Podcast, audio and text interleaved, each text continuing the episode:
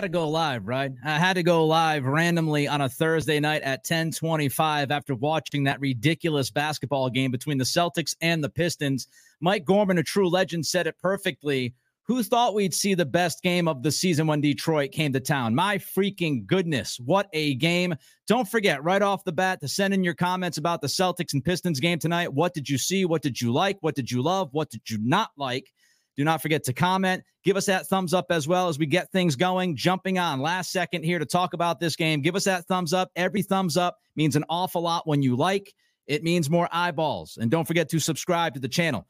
Celtics survive overtime against the Pistons, 128 122. The Pistons lose their 28th straight game tonight at the TD Garden. And obviously, that first half was wretched. But let's start with the good. Let's start with the very good. Third quarter, Jayson Tatum was relentless in that third quarter. And when I talk about Tatum's shot profile, when I talk about Tatum attacking the paint, when I talk about him posting up, that's what I'm talking about. Tatum in the third quarter tonight was completely different than the Tatum we saw in the first half. The first half, Tatum was settling for threes. He was settling, he was passive, he wasn't the guy that he needed to be. I don't know what was said at halftime. I don't know what was said. I don't know who said it but somebody said something because a different Jayson Tatum showed up in that third quarter. That relentless Tatum that I love to see. My favorite Tatum, as I always say, is the attacking Tatum. And we got attacking Tatum tonight in that third quarter, backing guys down, back to the basket, forcing, forcing the game upon the Pistons, forcing the Pistons to defend, making them uncomfortable.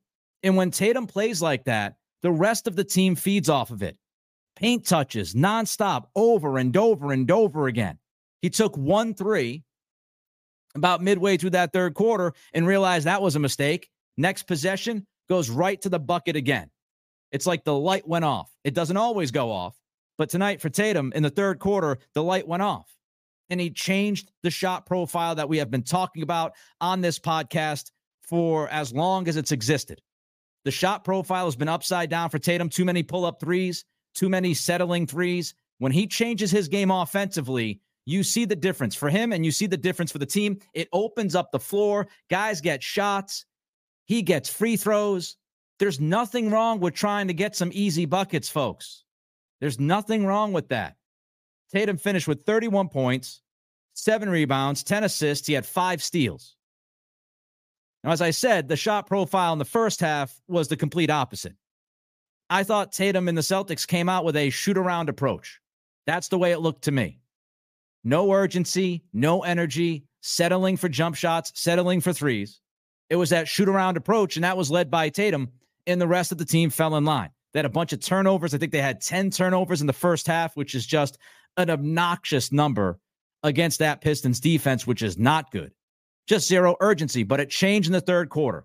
Tatum stepped up, but Tatum wasn't the only guy to step up. Jrue Holiday. This win doesn't happen tonight for the Celtics if it wasn't for Jrue Holiday's defensive effort against Cade Cunningham in the third quarter. Cade Cunningham was shut down by Jrue in that third quarter. Holiday, with his ball pressure, the impact and force that he played with, Cunningham was uncomfortable from the jump in the third after dominating the first half. And as aggressive and as good as Tatum was offensively in that third quarter, pressing the action against Detroit, that's as good as Holiday was defensively, pressing up against Cade Cunningham and saying, hey, look, you do what you think you can do against me when I'm all over you, and you prove it to me. And, and he turned Cade Cunningham's water off. That's what he did. He shut his water off. He completely shut him down in that third quarter. And because of that defensive effort, the rest of the team showed the defensive effort. Detroit scored 16 points in the third quarter after scoring 66 in the first half. Marshmallow on X. If you're following me on X, it's at Nick C Radio. Give me that like. Again, more likes means more eyeballs. Let's build the community. The Tatum, Jekyll, and Hyde routine might be the biggest factor to this team's ceiling, and I don't disagree with that. Early in the year, Tatum started to attack. He was posting up more and then he went away from it. And, and he fell in love with that pull up three. He's obsessed with the pull up three. He's obsessed with the step back three.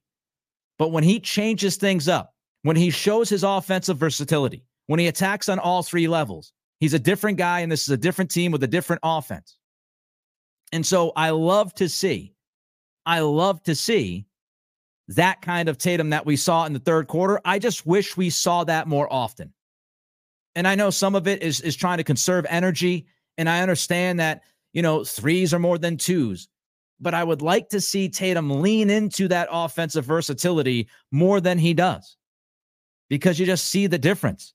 Nick jumps in also on X. I can pull up the comments from Twitter slash X now, which is cool. Good point on Holiday's defense. KP was awesome on offense. We'll get to KP in a minute because Kristaps Porzingis continues to be, I think, the biggest impact player and difference maker on this team when you look at what they're doing right now versus what they did the past couple of years. Game changer. But the Celtics in the third quarter, they had like only one turnover. They had only two turnovers in the entire second half and overtime after just giving the ball up time and time and time again in that first half. They were just giving easy offense to Detroit. Once they took care of the basketball, that changed. So I thought Holiday had a lot to do with that, making Detroit's, you know, offense uncomfortable by pressing up against Cade and making everything difficult. He did not have the freedom of movement that he had in the first half. So shout out to Jrue Holiday, his terrific defense in the third quarter, setting the freaking tone on that end of the floor. Let's get to Porzingis. What you saw tonight was the perfect example of Kristaps Porzingis' impact on this offense because the Celtics now have a cheat code. They have a secret weapon. They have something that is almost indefensible, and that is Porzingis at the nail, that high post game. They get the switch, they get the mismatch. Porzingis backs his guy down. It's easy peasy, one, two, three Z offensively for Porzingis once that happens. I mean, how many times have we seen this year Porzingis get to that nail, get to that corner, right? And just go to work. And there's no answer because if he's got the mismatch, he's going to easily shoot over you and could get fouled like he did tonight and make it a three point play. He can go over any big because he's seven foot two and has a ridiculous reach and he has that high point shot. So it's incredibly difficult to block if you're a big. And then if you send a double to Porzingis, what happens? Well, when you send the double to Porzingis, he is a fantastic facilitator of the basketball. So it's it's really pick your poison with KP. When he sets up shop, what are you going to do? Are you going to try to survive with the mismatch one on one? That's not going to work. You're going to try to stick a big against him? That's not going to work. Are you going to try to send a double team? That's not going to work. And that changes the offense because when the Celtics are in a slog, when the Celtics are dealing with a, a, stalling of their offense. The ball movement is dying. There's not much going on. They're settling for threes. The shot profile stinks. In those moments, and we've seen those moments in the biggest games for this basketball team, is the reason why they have not won a championship the last couple of years.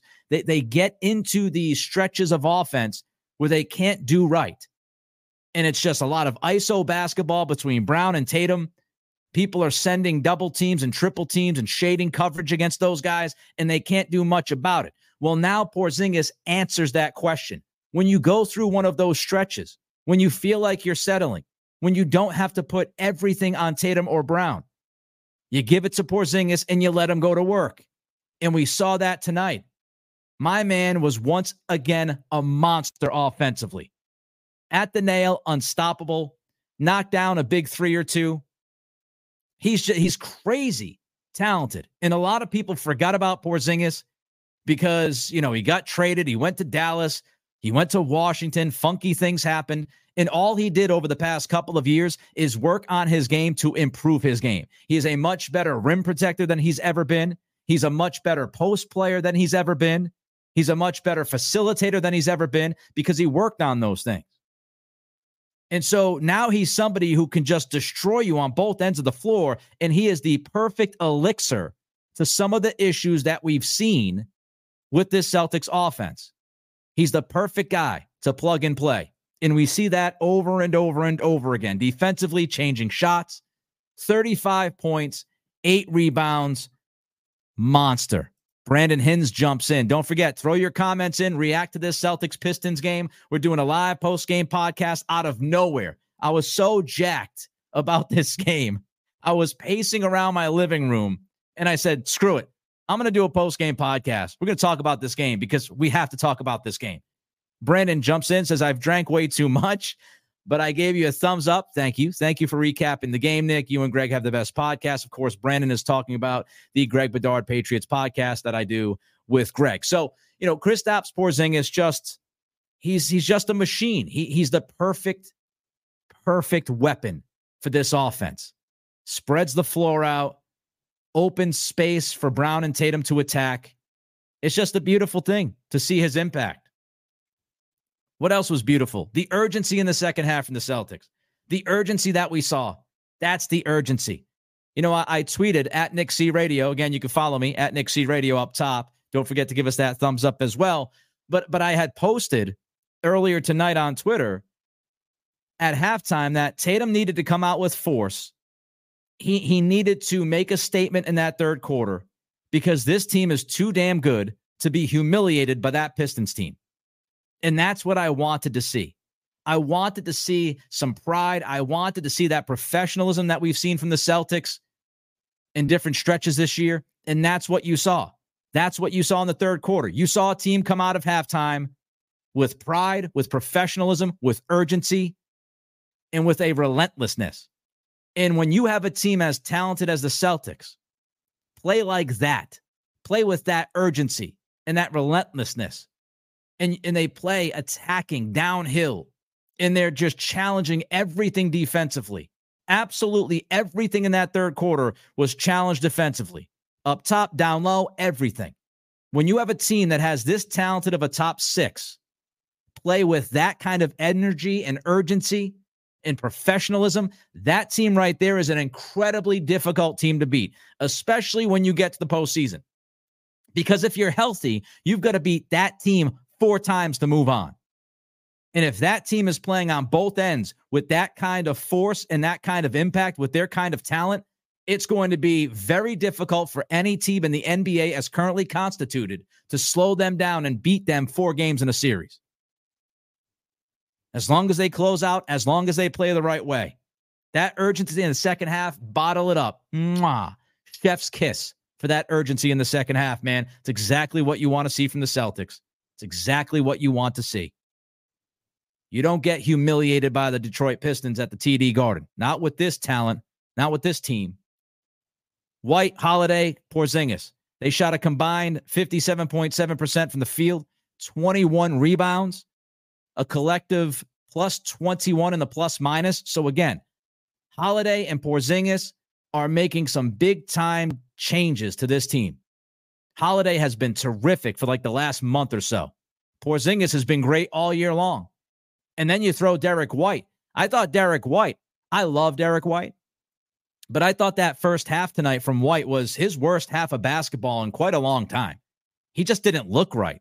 Maybe it was the sneakers because he changed the kicks at halftime, came out and looked like regular Derrick White. But when you have the White improvement, right? The leap that Derrick White has taken, especially shooting wise from three, you have that leap from White. You have the addition of Holiday, the addition of Porzingis to go along with Tatum and Brown and, and Horford. It's it's just they come at you in waves. The Celtics come at you in waves and they're very difficult to deal with because once you try to slow one guy down, another guy can pick it up. You slow White down in the backcourt, here comes Holiday. Holiday is going to be a little bit lax as far as, you know, forcing his offensive game, get other guys involved. It's okay. Derrick White's going to get going. Both of those guys defensively are going to hound you all night long. All 48 minutes. They're going to hound you. They're going to fight through screens, navigate those screens, contest shots. Holiday and White are going to attack the glass. Derrick White's going to continue to block dudes. How about that block on Jaden Ivey on the fast break tonight? That is a ridiculous defensive play. And when you have White taking that step that we've seen this year, you have Holiday and you have Porzingis being added into this mix. That's the secret sauce right now. The talent, the depth on both ends of the floor. Now, a couple things we didn't like tonight. Can we grab a defensive rebound, fellas? What in the world was going on? The Pistons had like 20 offensive rebounds tonight. That's inexcusable at the NBA level. So if there's one thing that really stands out aside from the stuff we talked about in the first half, it was lack of defensive rebounding in that fourth quarter. That was brutal. That was brutal. The Bogdanovich putback off of the offensive rebound. The only reason the Pistons had a chance to push this game into overtime is was because they were absolutely murdering you on the glass. So that's not usually happening. It's happened a couple times this year, so I'm not going to freak out and say, "Oh, this is a, a, a huge issue for them." But tonight it was a gigantic problem. They've got to make sure that they they button up on the defensive glass because you can't allow if that's a team that's not Detroit and you give up 20 offensive rebounds, you're getting slaughtered on your home floor. You can't give up a billion second chance points. So that that's one thing that they've got to fix. The other thing is again Tatum shot profile. Which Tatum are you going to get? He shot 11 of 31 from the floor tonight. And that's because he was falling in love with those threes. His first half was not good. He's got to be more efficient than that. He has the talent to be much more efficient than that. We've all seen it. You know, after missing a couple of pull ups, go into the post. He can attack at all three levels. This guy should be incredibly efficient. It's the decision making as far as shot selection from Tatum that'll drive you crazy from time to time. We all know the guy is an MVP caliber talent. It's the decision making on the offensive end. It's it's settling for the 3 instead of taking it to the bucket. That's what drives me crazy. I'm sure that's what drives you crazy. And he's got to work on that shot profile. He's got to have a better shot selection. He has a very, very high basketball IQ. He just loves himself some ISO at times. He just loves himself some Kobe Bryant pull ups. He just loves it. He's obsessed with the pull up three, even though it's his least efficient shot. If, if he just changed that, but I feel like I've been screaming that for the last couple of years, so it's probably not going to happen. But man, if Tatum could tweak the profile, if Tatum could take more catch and shoot threes, attack the bucket, and post up instead of the step back threes and the pull up threes. Like the step back threes and pull up threes are screwing up his efficiency because he's taking too many of those. He's got to swing that the other way. I don't know if anybody's telling him. I'm sure they are. I, I would hope they are. But that profile has to change because when he is locked in like he was in the third quarter and he is committed, he has that conviction to get to the basket, he's almost unstoppable. He is almost unstoppable. A win is a win is a win is a win. 128, 122. Celtics beat the Pistons in overtime tonight at the Garden. The Pistons lose their 28th straight.